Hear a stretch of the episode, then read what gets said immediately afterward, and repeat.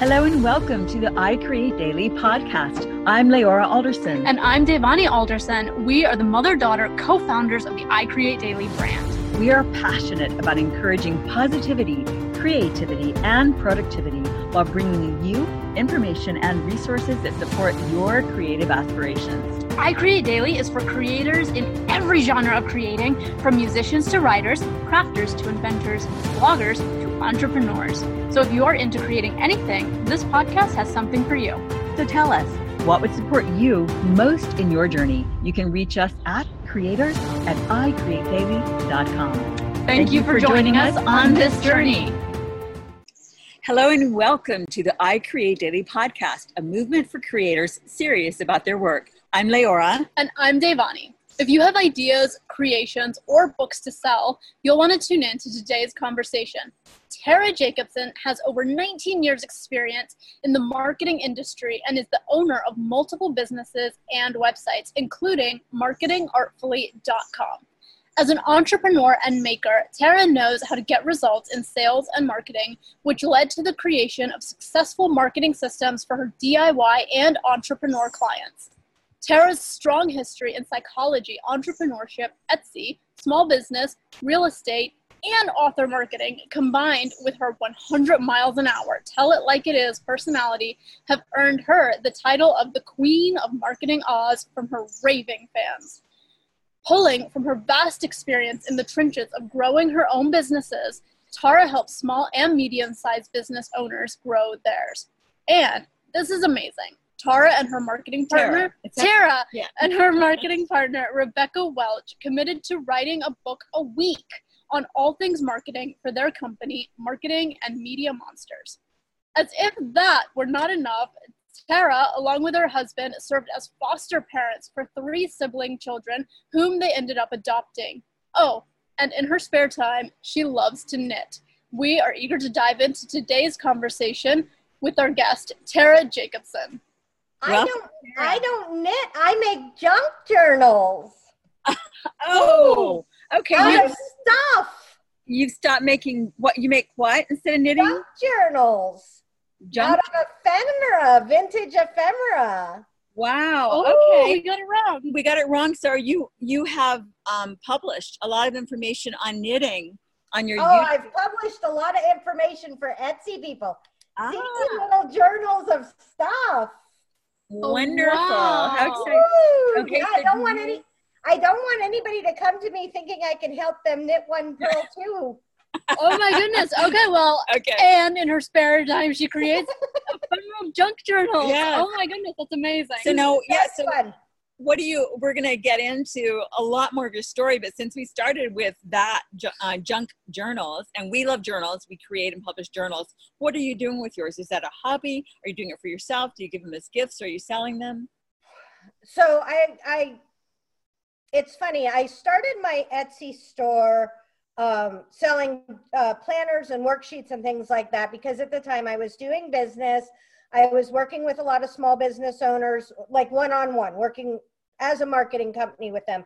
And I just had so many um, digital products, which I think a lot of people don't understand that you can sell digital products on Etsy.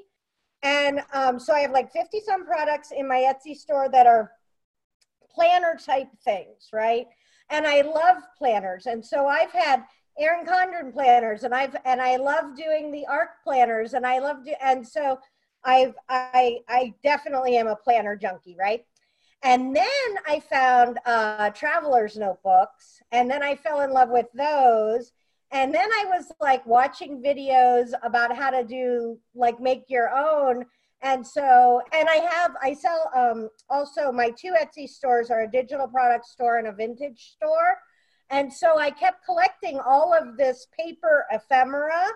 And I was like, I keep looking at it going, I could do something with that. And so I've, it's so fun because it's just for me, it's just artwork. But now um, I've started doing some, it's kind of like going back to basics. I've started doing some how to videos about how to do, you know, paper crafts. And boy, when you go into something different, even though I have like 300 marketing videos, that insecurity, that thing comes back, and you're like, why would anybody listen to me about this? So that's been super fun. But yeah, I just make them.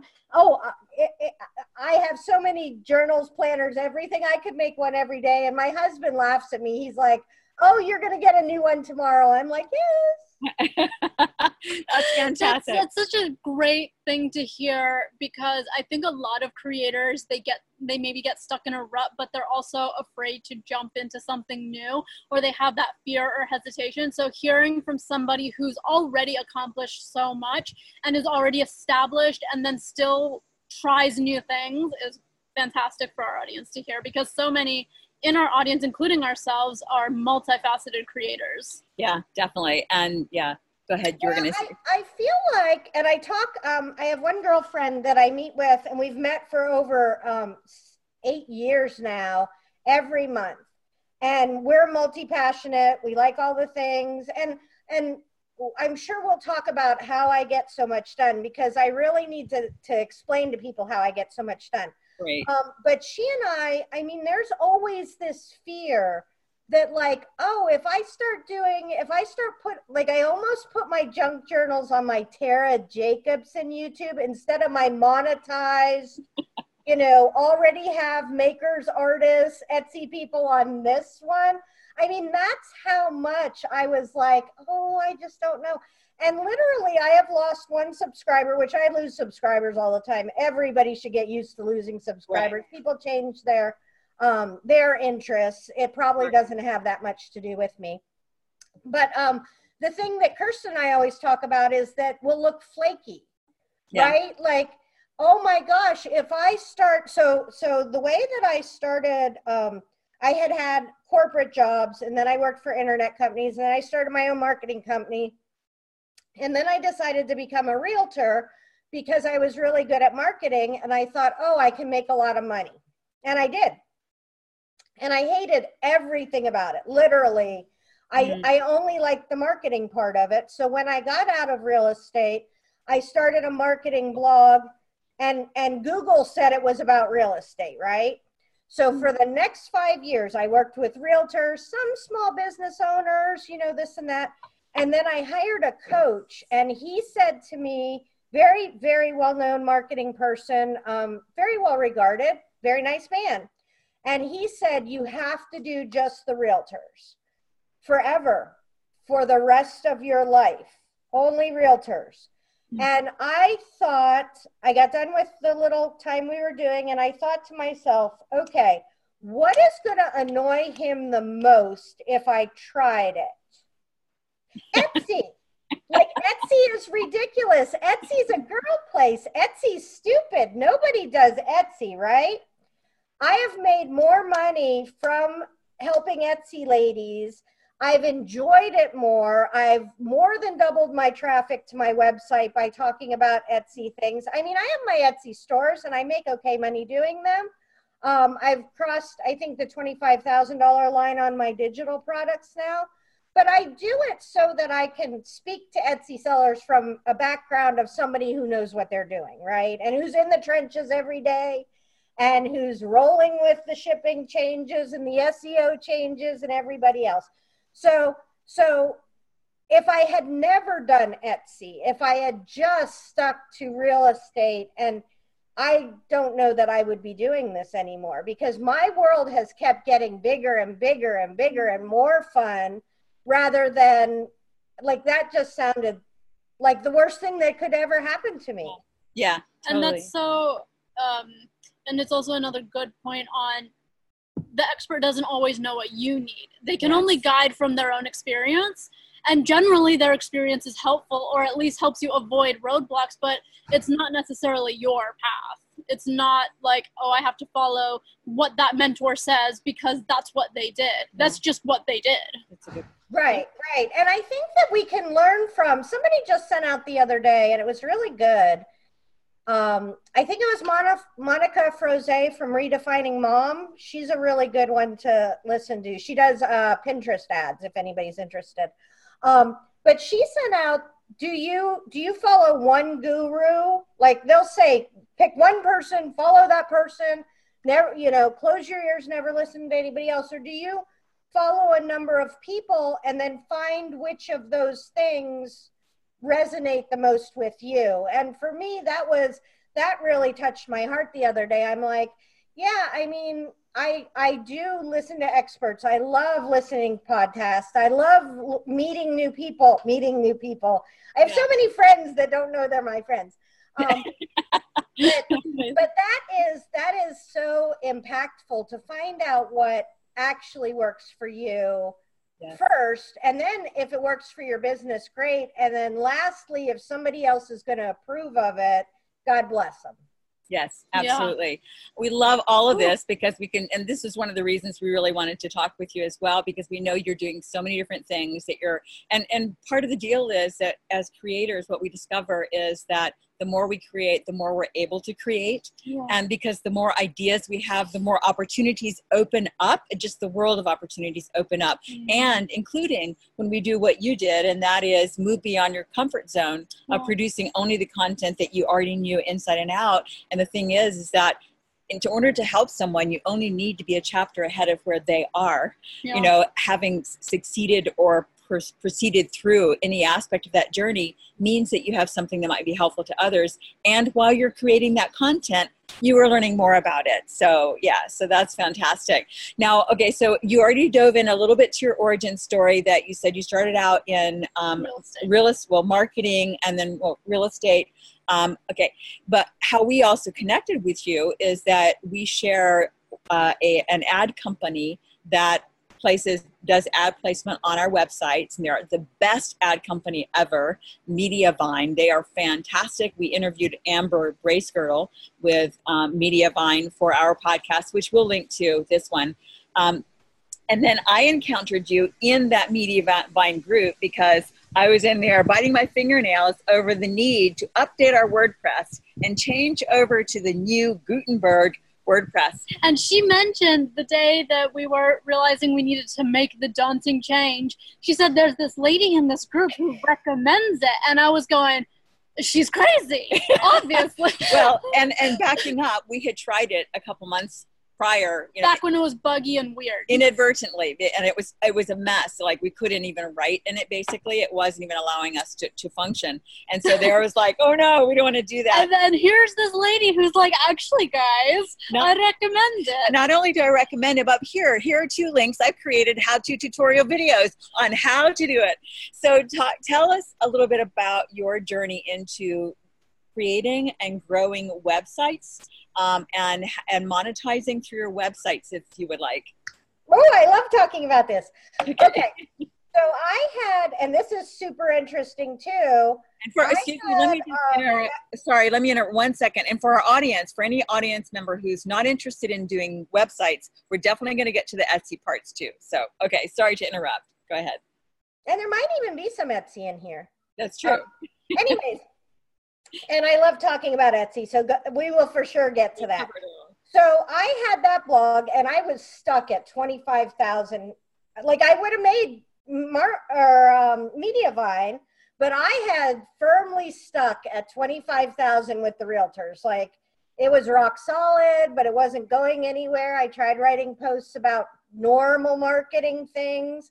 Um, and I would get a little bit here and there. I couldn't get anywhere on Pinterest um it's it's marketing. Like nobody likes marketing. Like some people like marketing but mostly people have to do marketing. They're not like marketing.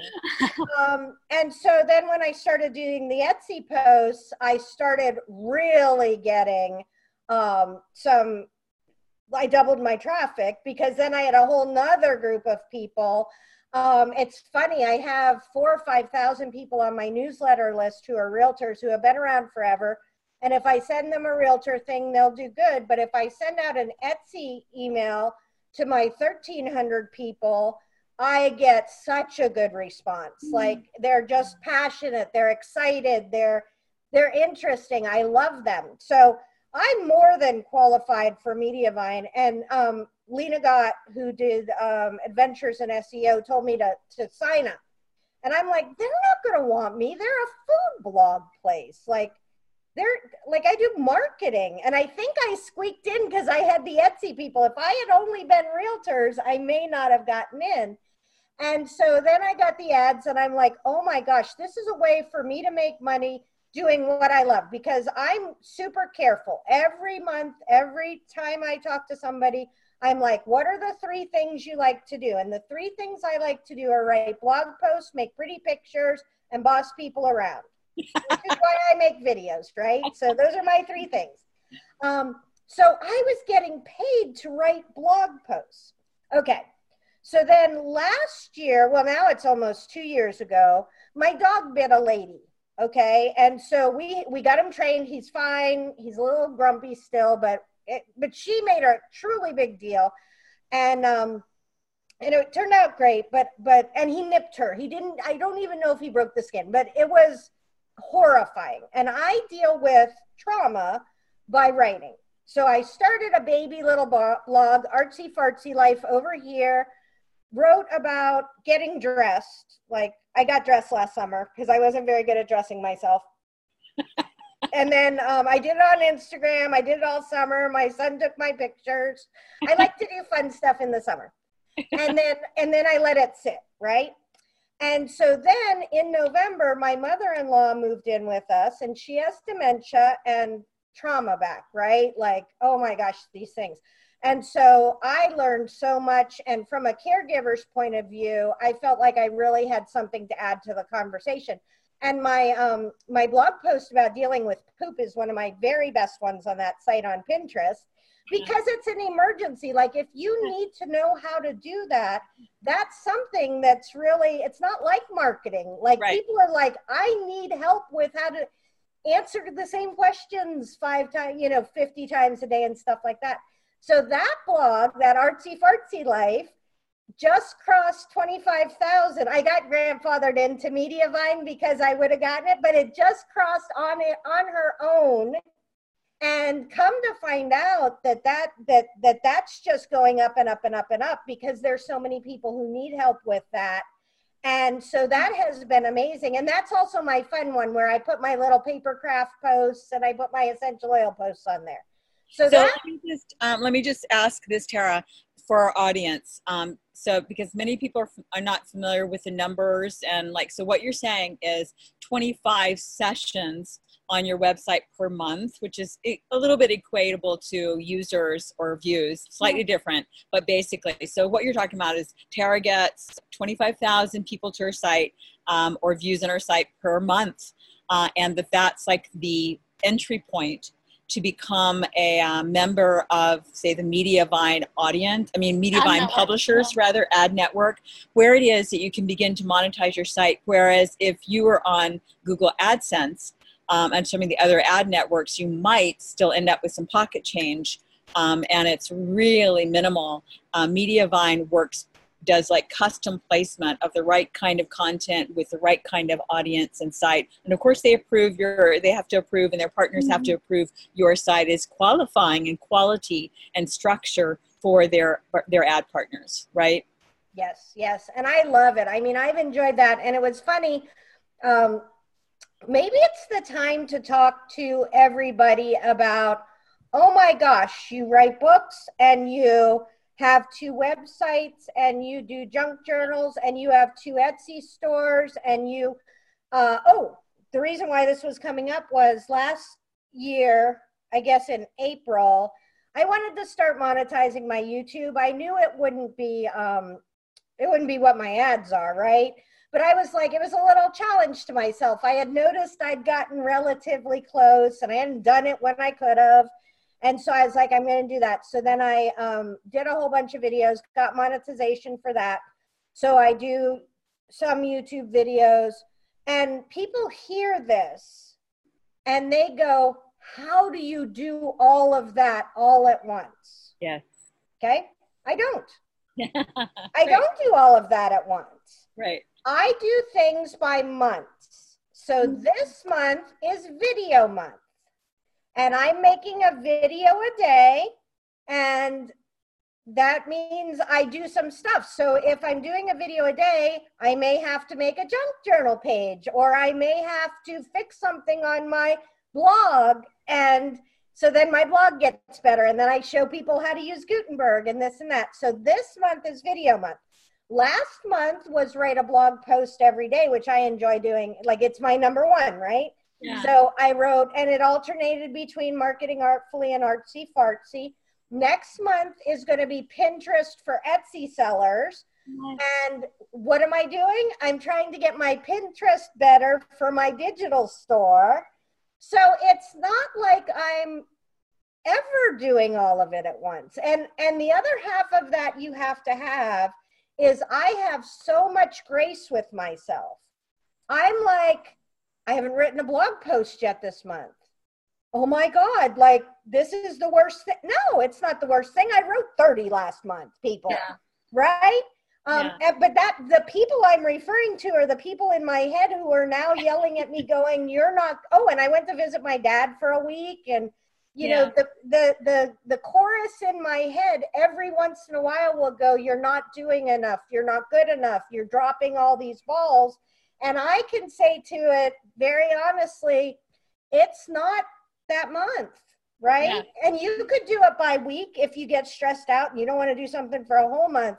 But what I've found in my business is that a month is a long enough time. Like if I do a video every day on YouTube for a month and I do intermittent videos for the next two months, my YouTube will go up. If I do, like, I'm reaping the results right now that my Pinterest is going up because I posted all the, um, you know, the blog posts and scheduled them out and did all that. So that's going up. And I think if if you understand that you can be multi-passionate, you can have all different kinds of things you love. Where I see the people really having trouble is when they want to do 10 things equally well at the same time which mm. nobody can do that. Right. That's such a great um, point because we have been talking about this ourselves regularly. Regularly. and, and because we have mul- we have a lot of different sites. We have this I Create Daily podcast, the I Create Daily website, the the social medias for that, the YouTube for that. We also have a gardening website and a fitness website and a recipes website. Like we, we get it, and and it's sort of like you have to go in seasons and, and an Amazon FBA store and an Amazon FBA store. so, like yeah. we got all that going on, and. Uh, what's so great about that is a lot of those different things are seasonal by nature like people aren't gardening in the dead of winter unless you're in a place that doesn't experience winter but still that's not like everybody. And so you know the focuses can shift as the seasons shift really. And we have found that we have needed to cut back. Or with the fitness google has come out with a lot of changes where unless you're a certified expert in certain fields, then it's not really a good idea to be in the fitness space and try and make a name for yourself at this point. At this point. And so it all comes and goes in different seasons. With your website, I was on your YouTube channel and you do a lot of focus on SEO, both for your website and for Etsy do you want to share some of your SEO tips? Search engine optimization. Search engine optimization for anybody who doesn't know what that is. We've had some shows on that, but it's still an area that I think most creators neglect, in, as as we did. And as a result, um, you know, the the websites and the articles that you create, if you don't pay attention to that, you know, get lost in the long, long, long tail of Google. So yes, please share more on that for our our audience and how you work with that. So this goes back to the beginning. In 1999, before there was a Google, actually in 2001, when there were still web crawlers and maybe Yahoo was starting, that's what I started doing. And I fell in love with SEO. And the reason I fell in love with it is because it's like cheating, right? so if somebody else writes an amazing article and they are better than me, maybe they're a better person. Maybe they saved a puppy. Maybe they you know they they did amazing things. But i know how to use words in my information. I can beat them. And then once you have those rankings it's hard to get knocked off. So i'm going to talk real briefly about google seo and then we'll talk a lot about etsy seo because it's so much easier.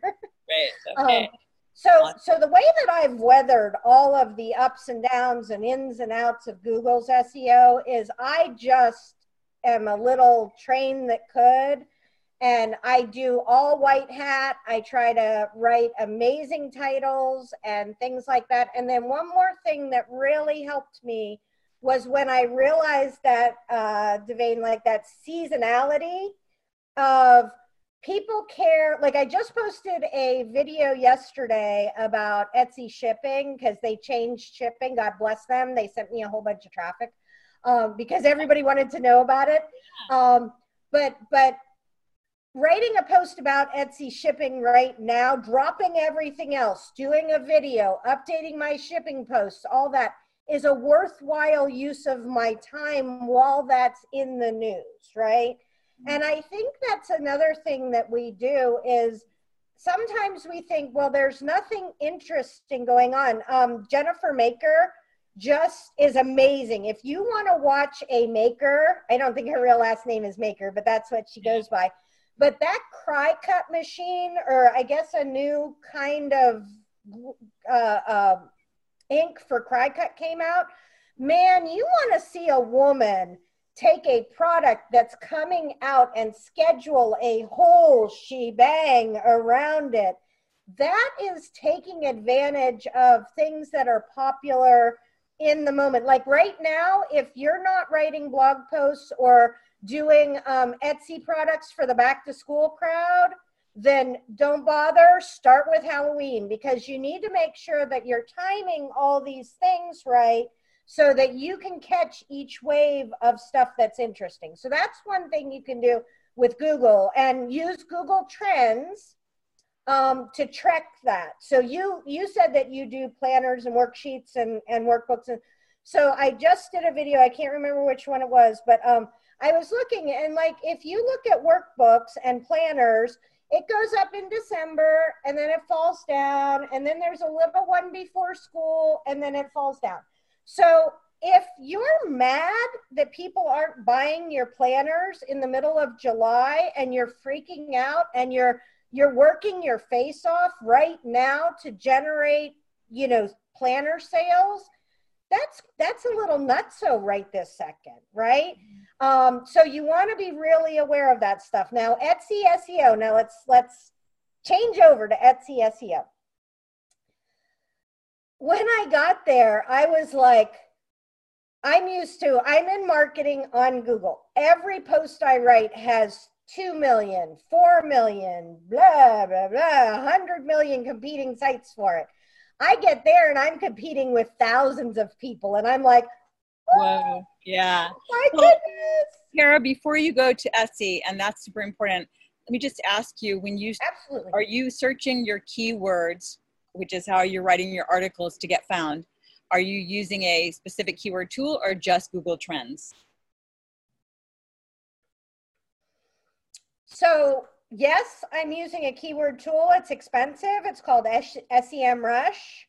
Um, and because my income is based on websites, it's worthwhile for me to pay for that tool. Now, Neil Patel just put out one that's similar maybe not quite as good, but um, or maybe not quite as much data. I wouldn't say I would say not as good, but it's called Ubersuggest, which you can use. Um, I can give you the perfect example of why you want to do this. So years ago, when I had a baby site and getting like 600 people a month to one blog post felt like that would never happen, right? So I wrote the um, this this post about a hundred best email titles. Okay. 100 best email titles. And I was just about to hit publish, and I thought, I should check this because I'm a tiny bit psychic. Um, so I'm like, I should check this. So I go in and check, and come to find out that like 10 people a month search for email titles, and 50,000 search for email subject lines, right? And so, had I not done that, I wouldn't have gotten the search volume to that blog post when it really mattered. I mean, it was my number one blog post for two or three years. Mm. Um, and that would have made a huge difference in the trajectory trajectory of my website just because I took that literally five seconds, which is better, which, oh, okay. Yeah. Everybody else calls them subject lines. Who knew? Um, so that's where I feel like it can really make a difference. Right. Okay. Awesome. Fantastic. And those tiny tweaks. It's like the the little tiny. What is it? The one centimeter shift yes. can make all the difference. Yes, on the trajectory, absolutely. And so to to um, help our audience at this point as well. So some of the tools we use uh, and we've been through a lot of them, and it's kind of confusing because not any one of them does everything that you need, unless, as you say, you pay a lot. And the ones that you pay a lot for is SEMrush, SEMrush, or Ahrefs, Ahrefs. They are the most expensive. Um, and then there's Keyword Finder, there is Keyword Keg, um, and KeywordTool.io. And all of those have their value, but they all cost something. So what we're using that's free um, is Keyword Keg has a Chrome. If you're using a Chrome browser, they have something that can attach to the menu called Keyword Keg that will allow you to see how many search results anytime you search anything right there in your on your taskbar. So that's a really use, I use two free extensions and I will look and see what they are that I love. Um, one is one is keywords everywhere, which sounds like it does something like that. And the other one, I hope I can find it because it's amazing. It adds like another level to that. Yeah, so keywords while you're looking, keywords everywhere is connected with keyword keg. I think keyword everywhere is the paid version. No, it's free. No, it's free. Uh, well, well, excuse me. What I'm saying is that they have a free and a paid version. So I, it's the keyword Keg that has the Chrome. Um, what do you call it? What did you call it? Chrome extension. Extension, Chrome extension. But then they also have the paid version through, and I'm pretty sure that through the keyword anywhere.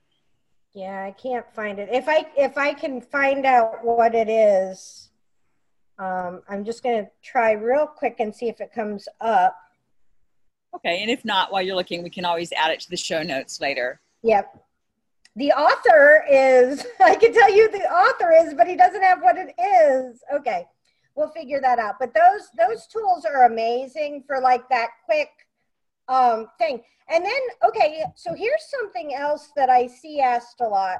So should you write a blog post if if it doesn't have good keyword value, right? I can't tell you the reason why I write a, a blog post a month is because some of my highest traffic have come in the middle of those, right? Um, and I will tell you that I can't tell you which of those 30 blog posts are going to hit. I don't know. And I can't tell you, like, I can't go, everybody says, well, you should only write like one amazing blog post rather than, you know, 10 normal blog posts. Or you should get, there should be 3,000 search volume before you write a blog post. Well, I will tell you, when I'm cranking those little puppies out, I can't figure out why one of them does better than the other ones. Like the one time, one of my very best blog posts right now is how to get your first listing client for realtors, right? And I'm here to tell you, it was like I have to do a marketing post, I have to do a Pinterest post, I have to do a realtor post. Oh my gosh, what am I going to write? I don't know. I'm okay, fine. I'll write 10 ways to get and literally I just spewed it out and I'm like, okay, fine. I didn't try to SEO it amazing. I'm just like yeah, here, and realtor.com picked it up and i had i mean like i'm like this is ridiculous but you can never know like getting too deep in the weeds and creating rules for yourself and doing all that sometimes will keep you from having that creative one or two that'll just go nuts. That's a great point. Yeah. yes Yeah. So there you are, you know, millions of views and competition in Google and, you know, hacking that, making it work. And then you show up on Etsy with all this knowledge uh, and you see with a bunch of artists who who may not have the knowledge. Right. And you find a way to get found more quickly, which is exactly what our audience, many in our audience would love to know. So we're all ears. Okay. So the thing about Etsy SEO is it's like Google was years ago. Okay? It's not very smart. It's it's like a toddler, maybe a 5-year-old, maybe 7. It's very literal. So if you do not have the keyword in there, it can't extrapolate and it also can't figure things out. So if you look at what a cardinal is, a cardinal is a red bird. It's a Roman Catholic church leader, and it's a baseball team. And it mm. could, oh, it's a color, red, right? Yeah. So it's four things. Um, and so if you put cardinal into Etsy, it's going to give you red birds, unless you say baseball or religious or whatever.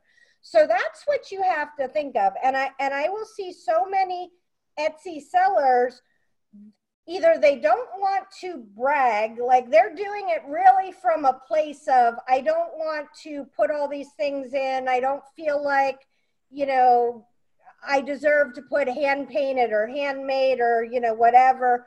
Um, or they're just overwhelmed and they have no idea how to figure out how to get keywords. Like they'll say, I don't know what keywords to put in. So we're going to talk about how you do it with the old standby of who, what, where, when, and why. Okay. And we're going to start with what. So you start with exactly what it is. So I'm going to get something. Hang on. Look, it's amazing. It's a 1970s, like silver coated grapevine wreath. You don't see these every day, right? Right. So, what is it? It is a grapevine candle holder. It has grapes and leaves. It's silver. It's four taper candles. It's okay. So that's just like what? So you start with exactly what it is. And then you think about like what color is it? It's silver, it's metal, it's, you know, all those things. And then you would think about who would like this. Well, goth people would like it, or, you know, that, or things like that. When would they like it? At Halloween time. That's going to be a good time to have one of these because it would enrich your Halloween decor and things like that. So if you get stuck, um, start thinking about the who, what, where, when, and why. So let's think of something. So a pine scented candle, right? It's a pine scented candle. It's probably green. Some people might care that it's green. They might be doing that for a, a home decor reason. Is it soy? Is it whatever it is? Does it have a wooden, um, you know, wick? Thank you. Does it have a wooden wick? Is it natural? Is it handmade? Is it, um, then we get to the pine. Is it balsa pine? Is it fir pine? Is it for Christmas? Is it, you know, and then you do all those things and you can get all these words that you would never think of. And I think the hardest ones are gifts for, right? So I just looked up gifts for mom today. There's over a million listings. So if you're counting on showing up for gifts for mom, oh, that's a rough one. I wouldn't. But if you're showing, uh, if you want to show up for gift for, what about stepmom? What about grandmother? What about grandma? What about papa? What about new mom? What about, so, so it always feels to us that we would like to show up under Etsy search for candles, right? But the chance of somebody looking for the exact type of candle you sell, searching for just candles is really low, right? Right. So the more specific you can get. Now, let's talk about titles because I've heard Etsy say that you should only like use five word titles. That keeps them from being confused, right? And if the rules were different, I would not want my people to be confused. I would trust Etsy. If they give me 140 characters and those words count towards search, girlfriend is using them all, right? Right. In your tags, people think that either tags are one word or stuck to one phrase, right? You can use 13 tags up to 20 characters and they don't it's a computer. It doesn't read it like humans read english. So if i have dog collar collars and i think it would fit but if i have dog collar collars and collars wouldn't fit i would do dog dogs collar collars canine you know I would I fit as many words into those tags too because you have to remember that Etsy is literal. Like if you don't have canine, it can't extrapolate to dog. Okay, so you're talking about so the keywords in this case, like on a website, the keywords go in the title, sub subheadings, and in the body. Um, and on Etsy, the keywords go in the product description and then there's a no title and tags is the only place etsy search pulls from. Okay okay so not in the description. Title and tags. Okay great to know. Uh, now the description then could be used for elaborating on things that the people might want to know as a buyer you know like I don't know details like dimensions or what have you, which is not something that would be as key as as big a, as important a keyword. I would think. Depends on what it is, I suppose. Okay, so if you have blue dog collar on one tag, do you still want to hit spacebar and go to the next tag and type in dog collar? In other words, is that algorithm computer seeing blue dog collar? Is it in, is it interpreting dog collar? Is that good enough, or do you want to have the two separate ones? So it used to do that, and that's where people get messed up. So Etsy search has changed like three times since I started in 2015, and we're so almost five years. So when I started, keyword stuffing worked, and I was super happy about that, which that's keyword stuffing. Blue dog collar, small dog collar, cloth dog collar. You know, if you had that exact search phrase, it would boost you up. It doesn't do that anymore.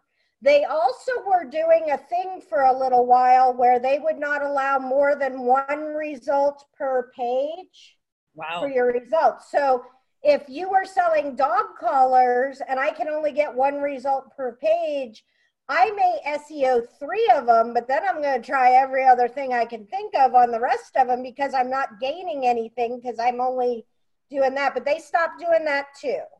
So now what they're doing is, and this is in 2019, people, this may change, but now what they're doing is they're saying that if the words are in either your title or your tags, now I put my very like silver grapevine taper candle holder, right? That's because that's my very first. Now that's longer than 20 characters, so I'll kind of split that up and waste characters I'll make sure to put that together. But after that, man, it's a free for all. Any words that I can think of that will help somebody find my product in search.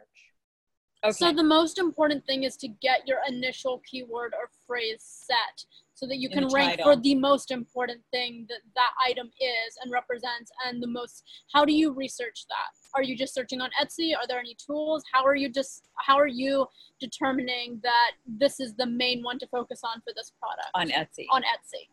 That's so that's good so number one let's talk about free ways to do it before we talk about tools and i'll talk about three different ways to do it if you do a search on Etsy, much like Pinterest does, right under the search bar, it will make it'll show you the little subcategories, right? And you can drill down those subcategories. So that's a great way to do it. You can also look at other things people are saying that are quote ranking high because they do a little bit of what Google does. You know, if if I do a search in Florida and you do a search somewhere else, you're going to get different like locations. If I've bought from a seller before, I might see them, you might not see them. You know, there's a little bit of that, not as much as in Google, but there is some personalization now. So there are no top listings. Um, so you can do that just using Google, Etsy search. The second thing is a is a software called Etsy Rank, which I think still costs money, but it costs a little bit of money. Um, and what they do is they scrape the data from all the listings. And so you can get ideas, right? It does make it a lot easier to get ideas.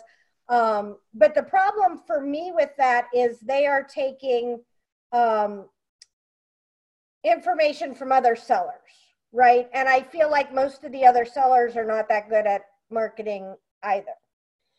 Marmalead is a company that has, um, they use the Etsy API. So then they tell us, they have a little comparison tool, which I do every time. And you can put in and say, should this be a candle holder or a candlestick? Now, I call these candlesticks I came from Pennsylvania. They're light switches and candlesticks. Come to find out they're switch plate covers and candle holders. Um, but you can put in candlestick, candle holder, and it will tell you how many searches have been done each month for each of those tools. You said that tool is called Normally? Marmalead. M A R M A L E A D. Tell them Tara sent you because I love them. Okay. Um, and so for me, that was like I I must have started when Marmalead started, right? Like they they must have made this tool the day I started Etsy because I was like, what? You can like they'll tell you i wish I, you know if google had this i would be so much better at this. But they will literally tell you exactly how many you know like you can do comparisons you can do all kinds of mm-hmm. stuff. And so that that just helps. Oh oh oh oh i have a better one too. So if you haven't if you haven't started a site yet then you got to start there right? Or a, an etsy store yet. You have to start there because you don't have any things but what I find is a lot of the Etsy sellers are not going into their stats to see what keywords people are searching for. So um, a while ago, I was working with a lady. I was doing a consultation with a lady, and she sells big furniture like uh, dressers and bookcases and things like that. And um, she's like, they're hard to ship, blah blah blah, you know.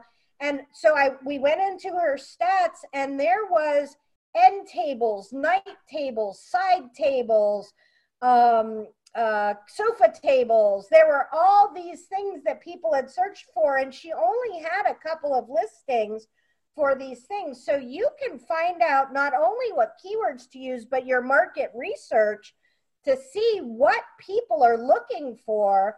Um, you know, I've done that because for a while there, I have like an inventory sheet or like a listing sheet for Etsy, and people from Poshmark kept buying it. Or I had an eBay one that people from, I'm like, well, gosh, I will just make a Poshmark one. And that's one of my top volume sellers, not, not money sellers, but um, in quantity.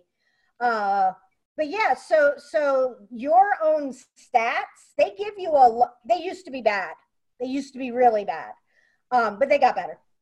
Fantastic. You are super into stats. What are the top like three to five that people should pay attention to as they're getting started so they're not overwhelmed with all the numbers and all the data? Or even one to three. Yeah.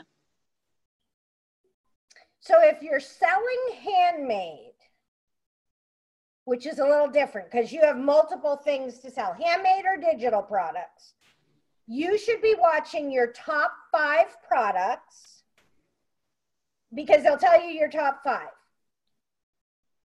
Make very small changes. Like I'll hear people say, I changed my whole store or I changed my best selling product. Why? Why? Yeah. Never touch them. if they start dropping, then you can touch them, but otherwise, leave those little gems alone. Um, so you can see those. I would look at your bottom five, um, which they show you, for two things. Number one, is it just something nobody wants, right? Like, because it's not an exact science, but say you have only 25 things in your shop and five of them never sell. Well, as a percentage of your sales volume, they are hurting you, right? So, can you either SEO them better or do we just need to kill them and bring out five good new products?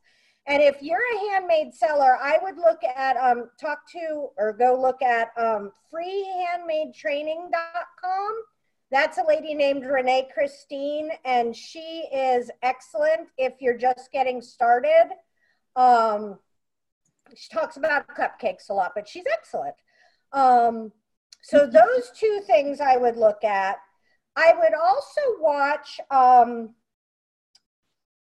I think one of the things. So two horrible things happened with Etsy shipping.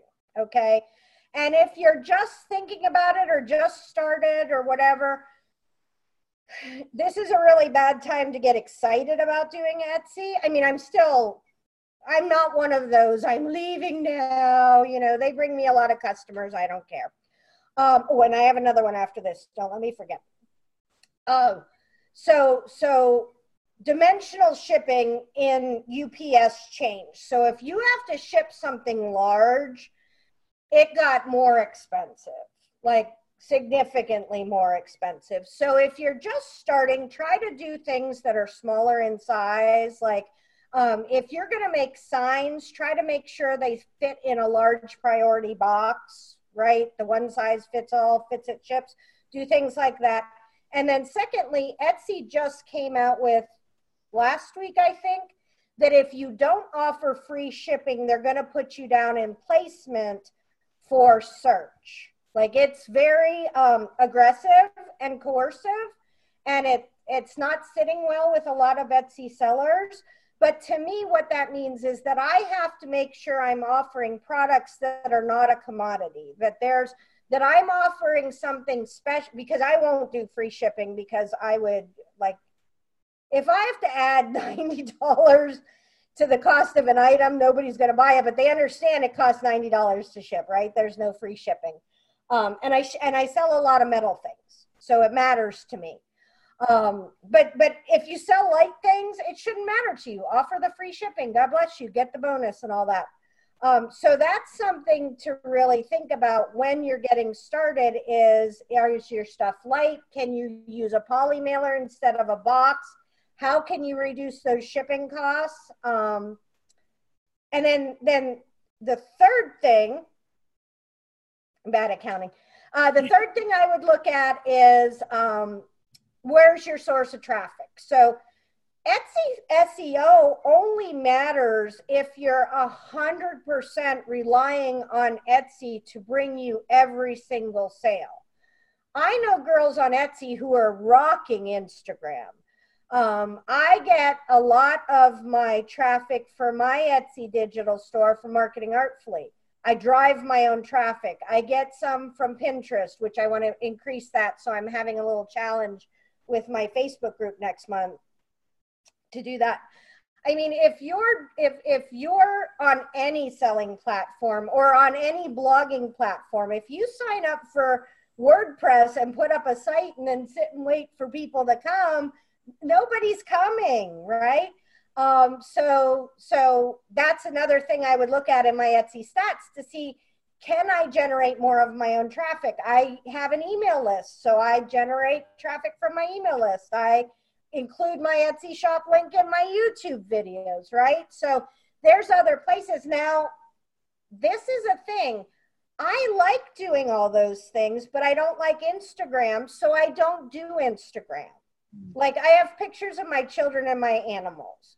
If yeah. you're going to my Instagram thinking you're getting great business advice or cute quotes or anything like that, you're not because I don't love Instagram. But so I don't think, again, you have to do everything. I think you should pick a few things that you're good at and then focus on those. Yeah, that's Great perfect. advice. That's what we tell people too. Yeah, yeah, we de- we're definitely strong in that. And so, the, essentially, the best social platform is the one you use the most, that you're most familiar with, because you're there and you know, you know, the people. Yeah, And you know the trends because you're staying and you enjoy staying on top of the trends Yeah. that are there and how you and your niche can plug into that. yeah. And now that said, uh, where it is that you might branch out uh, away from your, like, if, for instance, you're a Facebook fan and you're not really much on Instagram, but the demographics on Instagram, which tends to be a bit younger, is you're selling to that younger market. Then that's where you might want to create a presence or partner with someone with an influencer, someone who has a large enough following who might be glad to get a free product of yours in order to shout it out, or even be paid fifty dollars to shout it out and share with their audience or what have you. There are all kinds of things that you can do. But yeah, otherwise, that's we, we totally agree. That's great advice. So now, does Etsy? Uh, can you advertise on Etsy? Yeah, you can do promoted listings, um, which I do. So I do promoted listings for two reasons. And um, like right this time of the year, it's not planner time. I spend about a dollar a day and I make sure I go in. I'm I'm getting about double my marketing return because people aren't looking for planners, but I'm not losing money on my marketing. So I'm doubling my marketing. It's a digital product I created long ago. It's pure profit. Now, be more careful. If you're selling a physical product, then a 50% promotions budget wouldn't be good. But um, but yeah, so I do that, and I do it for two reasons. Again, Etsy loves me because um, not only are they sending me traffic, which is one reason, but number two, they tell you what keywords people clicked on to get there. So now you know that these are important keywords because Etsy makes money when I sell things Yeah. and when they sell things. So this is like super refined. They're going to show the ads that result in the clicks that result in the sales. So the the keywords that you get in there are amazing.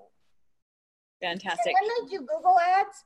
And, and what I have found um, is you ke- so it, the the promoted listings are really you can finesse them. You can say the maximum you want to spend. You can say I don't want to advertise my two dollar form. I only want to advertise my seventeen fifty planners or whatever. The Google ads are not refined at all. So if you sell lower product, lower cost product items, it's really hard to make um, the Google ads uh, cash flow positive. Um, but if you're selling something expensive, like I had a client at one time that sold dog urns that were between $300 and $500. Well, yeah, you can run Google ads for a long time before you aren't going to have, you know, that tipping point of where your profits are affected by it. That's a great point. So, from your perspective with digital products, like it's a no-brainer if you spend $30 in a month to advertise a a dollar a day. All you need to do is sell $30 worth to break even on that Which and is not hard if it's a lower level product and you're just getting a quantity of sales. right exactly. And you're bringing more traffic to your store. The more you bring traffic to your store the more you're going to move up in the etsy algorithm ranking. So it's a win-win. And then they'll reward you for that because again you're bringing traffic to their store. So you drive traffic to your etsy shop from your websites do you also do it from a facebook page and and Pinterest. and from think you pinterest yeah do you also do any facebook advertising from facebook page to your etsy store So that's super interesting, and it's something that I find Etsy sellers mess up a lot. Okay. I have an Etsy marketing Facebook group that's full of Etsy sellers, right? They aren't there to buy things from my shop, they're there to learn about Etsy. right So I do share things to my blog post, but I don't share. If I have a big sale on my digital product store, I'll share it with them. I'm more likely to share that in my email list than I would be to share in my Facebook group. And the reason why I say this is I belong to a vintage dealers Facebook group where I see people posting listings all the time to other vintage Etsy sellers. I belong to a um, another group where I see people like stop posting your Etsy listings to Etsy seller groups, right? If I was to have a, um, a, a Facebook group, I would have a Facebook group that was like wicked cool antique stuff or junk journaling, you know, ephemera stuff where yeah. then the people coming are people who are interested in that. They're still not interested in me. Right. Like even the people on my group aren't interested in me. They're interested in how I can help them. Obviously, they're nice to me, but um, at the end of the day, they really just want to sell more on Etsy. Sure. But yeah, and um, so I have uh, I have used Facebook advertising in the past. I do not like Facebook. I um, uh, I made an Etsy Facebook group because people asked me they asked me more questions and um, they help generate traffic to my blog and i can answer questions once um, they're a great source of blog posts for me like i um, i uh, just put out my newsletter um, that can i use your stores and so i got a list of like 12 stores i can use and review and make videos for um, so there there it, it is a value to me but it's not making me any money. Okay, that makes sense. So, do you have a Facebook page for your artsy fartsy uh, website? You know, that, I don't have an email list. I don't have a Facebook page. Okay. I'm not doing that right yet. And this goes back to the having the grace with myself because in the shower, I'm like, oh, because I use ConvertKit. Yeah. So I could totally have an artsy fartsy email list and it wouldn't affect i mean like it would be awesome yeah but that's but when i think of my three things i like to do i like to write blog posts i like to make pretty pictures and i like to boss people around none of that says i want to manage another email list so i try to be careful now not to say that come you know september october is usually a pretty busy month for my um, vintage, but December is a horrific month for all my sales. And you made me smile because, or excuse me, Devane, you made me smile, I think, because you were talking about seasonality. And do you know this is the first July that I have been like majorly profitable because I'm getting my Mediavine March money. And I was like, oh, this is amazing, or April money, something like that. So, so yes, I should probably do that. But I do have a big, I mean, I have everything for marketing artfully. I have onboarding emails, I have um, drip sequences, lead magnets, follow ups, all that. Okay, fun. Well, that makes sense because you know that's your marketing blog. I mean, it makes sense you'd be yeah. doing that and focusing there. And yes, we can. That is such a, a critical aspect of success today is deciding uh, as much what not to do as what to do. So I love that you've come down with your three core things of why you do what you do, what you love doing. Um, we were just talking about that same thing. We have three C's. We love to create, connect, and contribute.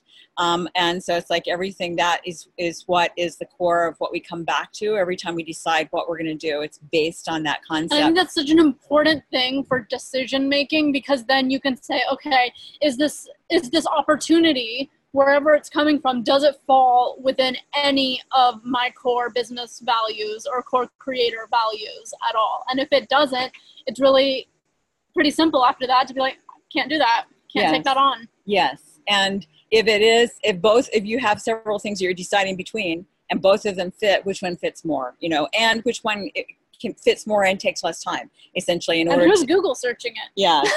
Before we've already taken an, an more of your time than we need to or than we wanted to and we could still talk to you for hours. So maybe we could have you on again if you uh, if you're willing to talk about a whole other subject such as blogging for instance and go deeper into that or how about doing digital products?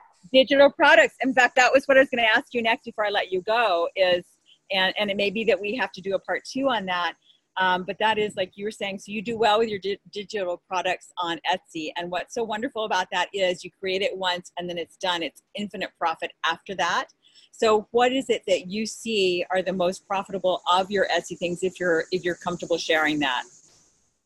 I share everything. um, so my realtor planner is the most profitable. Um, and that's because A, it's a very good realtor planner. Like I made it with my bestie who's a realtor. So we have like the best of the things that we do. And I'm sure somebody could steal it. Um, I drive a lot of the realtor traffic to it, right? So, um, and which makes it sell more, which makes Etsy like it more, which makes me more money. So it would be really hard for somebody to beat me at that. The yeah. Poshmark form, which was just a, like all it was was changing eBay to Poshmark. So that was such a happy accident. And then um, I think one of my really good ones is a direct sales um, for uh, planner that I made with my friend Kirsten that I that I talked about earlier, Um, because um, she's a direct salesperson, so she helped me with that. So I would say that that and I have an entrepreneur's planner that never sells. So hmm. on Etsy, you need to be niche. Like you need to, even if you have to, and years ago, one of the big marketers had a dog training book, and literally he did dog training for Cocker Spaniels, dog training for Dachshunds, dog training for. So if you're going to try to sell something on Etsy as a digital product, have it go to a market. I'm not saying you have to create crazy different things. Like some of the calendar stuff's the same and that, but but you do have to make it a little bit niche because that's just the audience there. They want something for them. It's a handcrafted place. They think you, you know, they really want something just for them. Okay, right. That makes a lot of sense. And we forgot to ask you about your books and how you were on on your Kindle books on Amazon and how you and um, Rebekah Welch committed to writing a book a week for a year. Oh my gosh, did you, are you in that year? Did you finish it? Well, we fin- we wound up finishing half a year because I adopted three children. Oh so my gosh. hopefully people but we did it for every week for 6 months. And um, two things that were very huge about that. Number one, it was a drop dead commitment. If we were writing, if we were doing it at 11 o'clock at night, if we were, you know, whatever. Um, the second half of it was we were writing about subjects that we knew about. So I'm more than happy to tell you the process of how we did it. Oh, and then we, and then a third thing is we both played to our strengths. Okay. So I could write I can write about 40,000 words a day if I have to. Like I can type fast, I can write fast, I can do all that. So what we would do is on Thursday we would meet and we would literally scope out the whole book, chapters, subheadings, blah blah blah blah blah. And so for me, and that meeting took maybe 4 or 5 hours, right? So for me and for some for people who are writing books, we did the beats, right? We wrote the beats of the book. It's called the beats. Um, and then it was just for me, it was fill in the blanks. And it was probably 90% a book, right? And then on Monday night, before I went to bed, I would email it to Rebekah and she would um, start editing it. And so then it, I would get it back like Wednesday, no, I would get it back Saturday and I would work on it Saturday, publish it like Sunday night, and then the next week would start all over again. So when you say that, it sounds like, oh my God, you're doing nothing but this. But number one, we were handing them off back and forth. Number two, she's an amazing editor.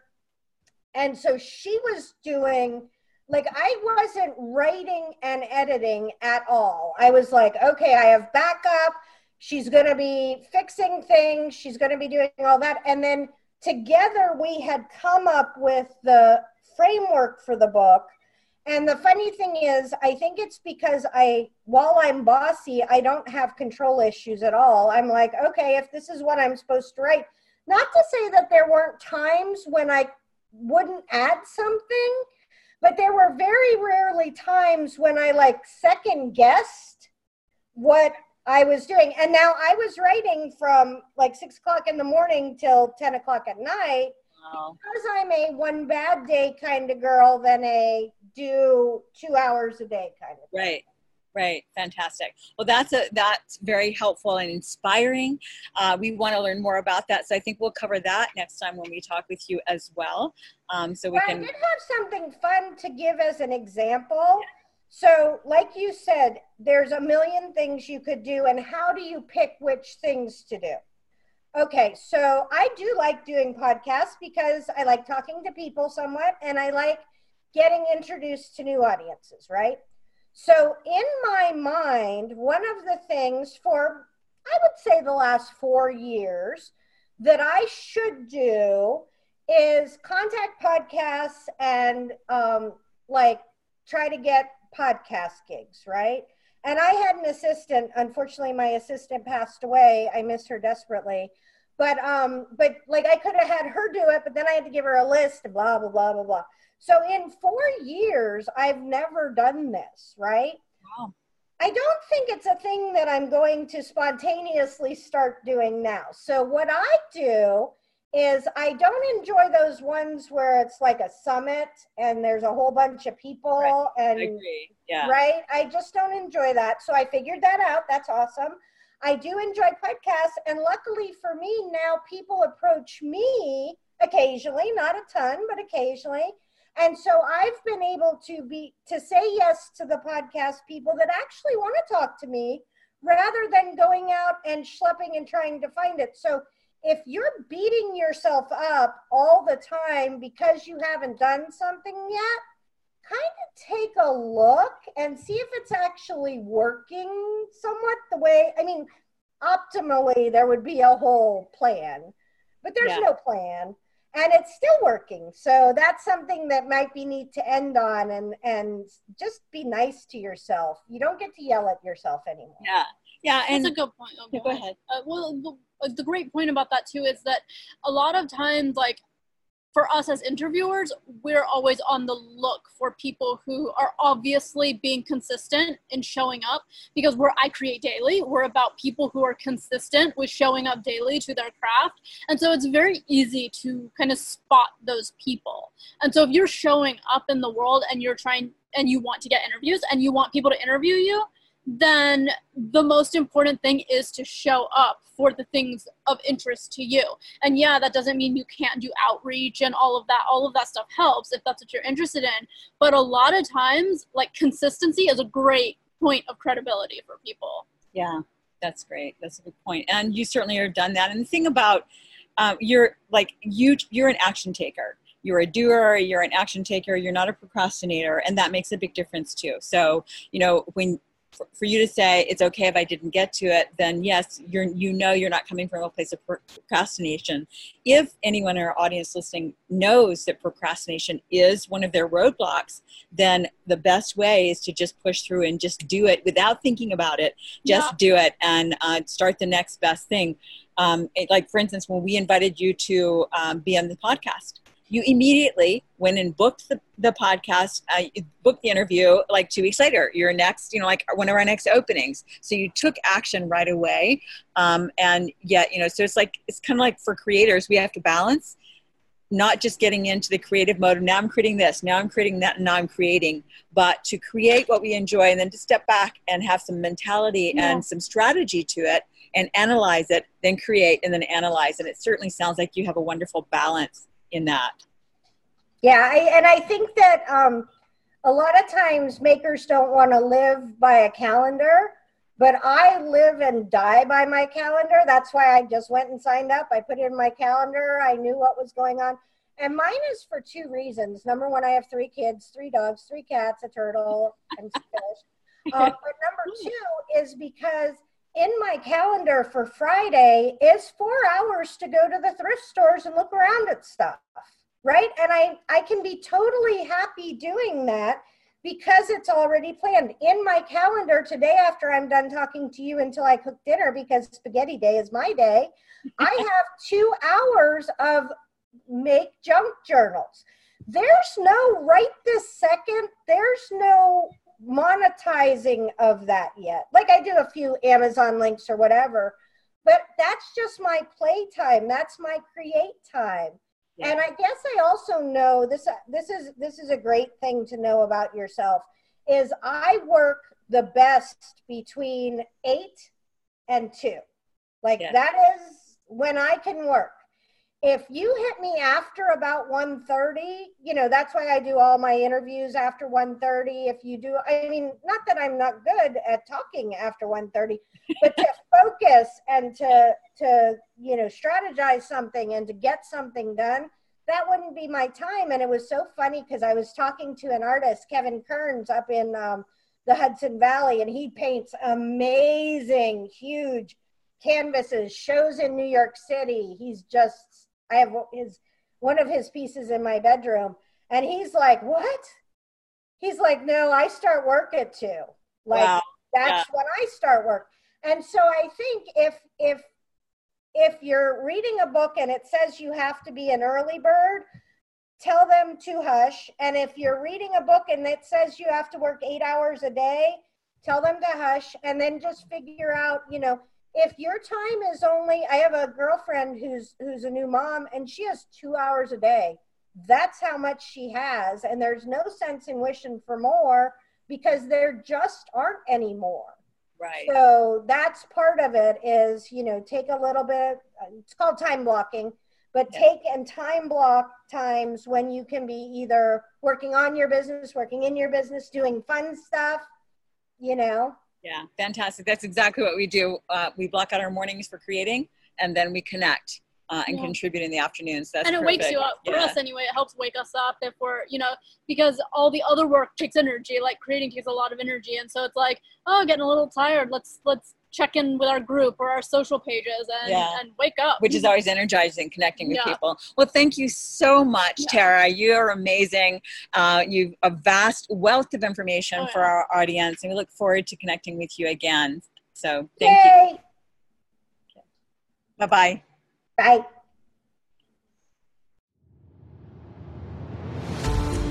Thanks so much for joining us for the I Create Daily podcast. Please let us know what creatives you would like us to interview and what topics you would be interested in hearing more about.